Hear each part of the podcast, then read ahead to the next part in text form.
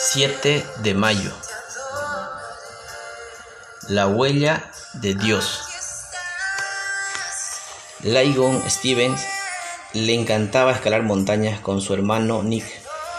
Ambos eran montañistas experimentados y habían alcanzado la cima del monte McKinley Denali, el más elevado de América del Norte.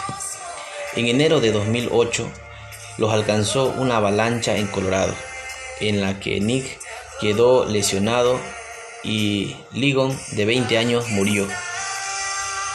Al tiempo cuando Nick encontró el diario de su hermana en uno de sus bolsos, lo que ella había escrito lo consoló.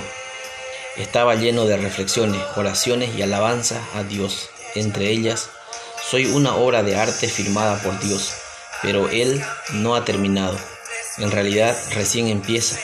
Tengo en mí la huella de Dios. Nunca habrá nadie como yo. Tengo una tarea que hacer en esta vida que nadie más puede hacer.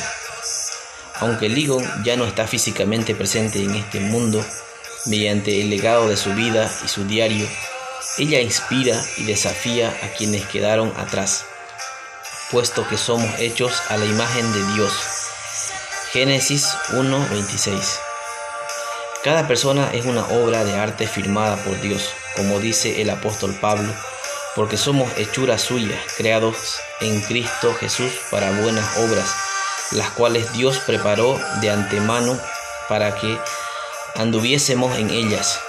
Efesios 2:10 Alabado sea Dios porque nos utiliza a cada uno de nosotros a su tiempo y manera para ayudar a los demás.